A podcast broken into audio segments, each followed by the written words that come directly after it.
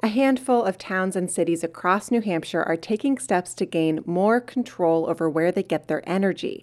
The small town of Harrisville is one of the first places to have approved what's called a community power plan.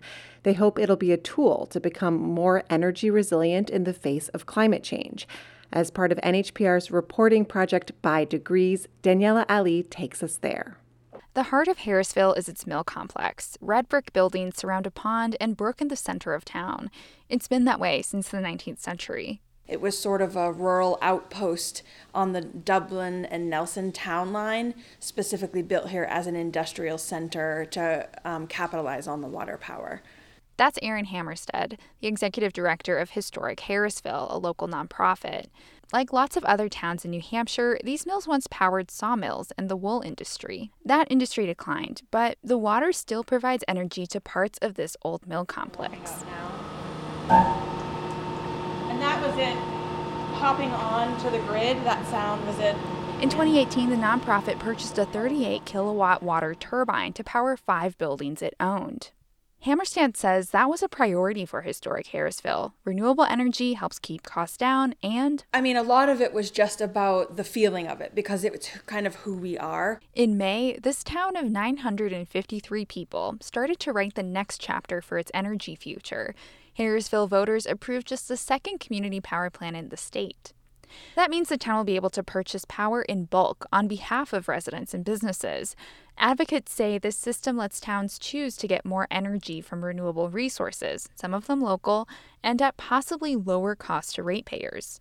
Utilities would still distribute that energy to homes and businesses. All the Yankee virtues of frugality, self reliance, independence that uh, community power offered a lot of those. Ned Hulbert is on Harrisville's planning board. He first heard about community power in late fall 2019, soon after a law passed that made it easier for communities to enroll residents in these aggregation programs by creating an opt out system. He pitched it to the select board as something this small town should look into. It connected with our master plan goals, which are to become more independent, more resilient in terms of being able to deal with extreme weather events, and that we need a lot more renewable energy as a backup, long term microgrid sort of uh, self reliance. Harrisville residents already know what severe weather can do. In 2008, an ice storm left the town without power for several days. Climate change is bringing more of these extremes, which puts stress on an electricity grid that's seeing higher demand. When Ned Hulbert pitched community power to Andrea Hudson, who chairs the town select board, it caused her to look closely at her electricity bill for the first time.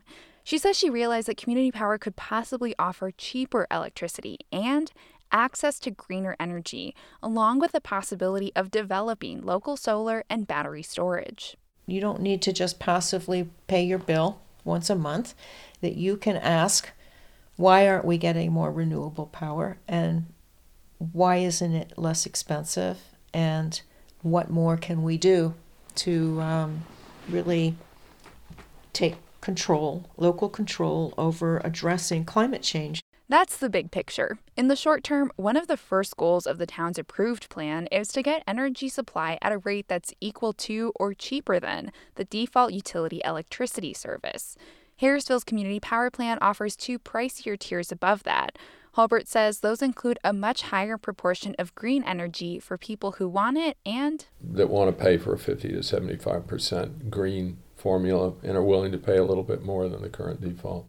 This is a new concept for towns in New Hampshire, and naturally, as Hudson and Hulbert hosted community information sessions, sent out postcards, and walked around town with copies of the plan, people had questions. Isn't this too complicated for a town our size? Yeah, that was a big one.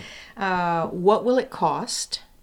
Uh, will this hurt our relationship with Eversource? Yeah, Why? are they going to go away if we do this? Residents will still get their electricity bills from Eversource. The one thing that'll be different there, the line labeled supply charge will say Harrisville Community Power. Hudson says Harrisville will hire partner vendors who have energy market expertise to purchase energy for the town's residents and businesses.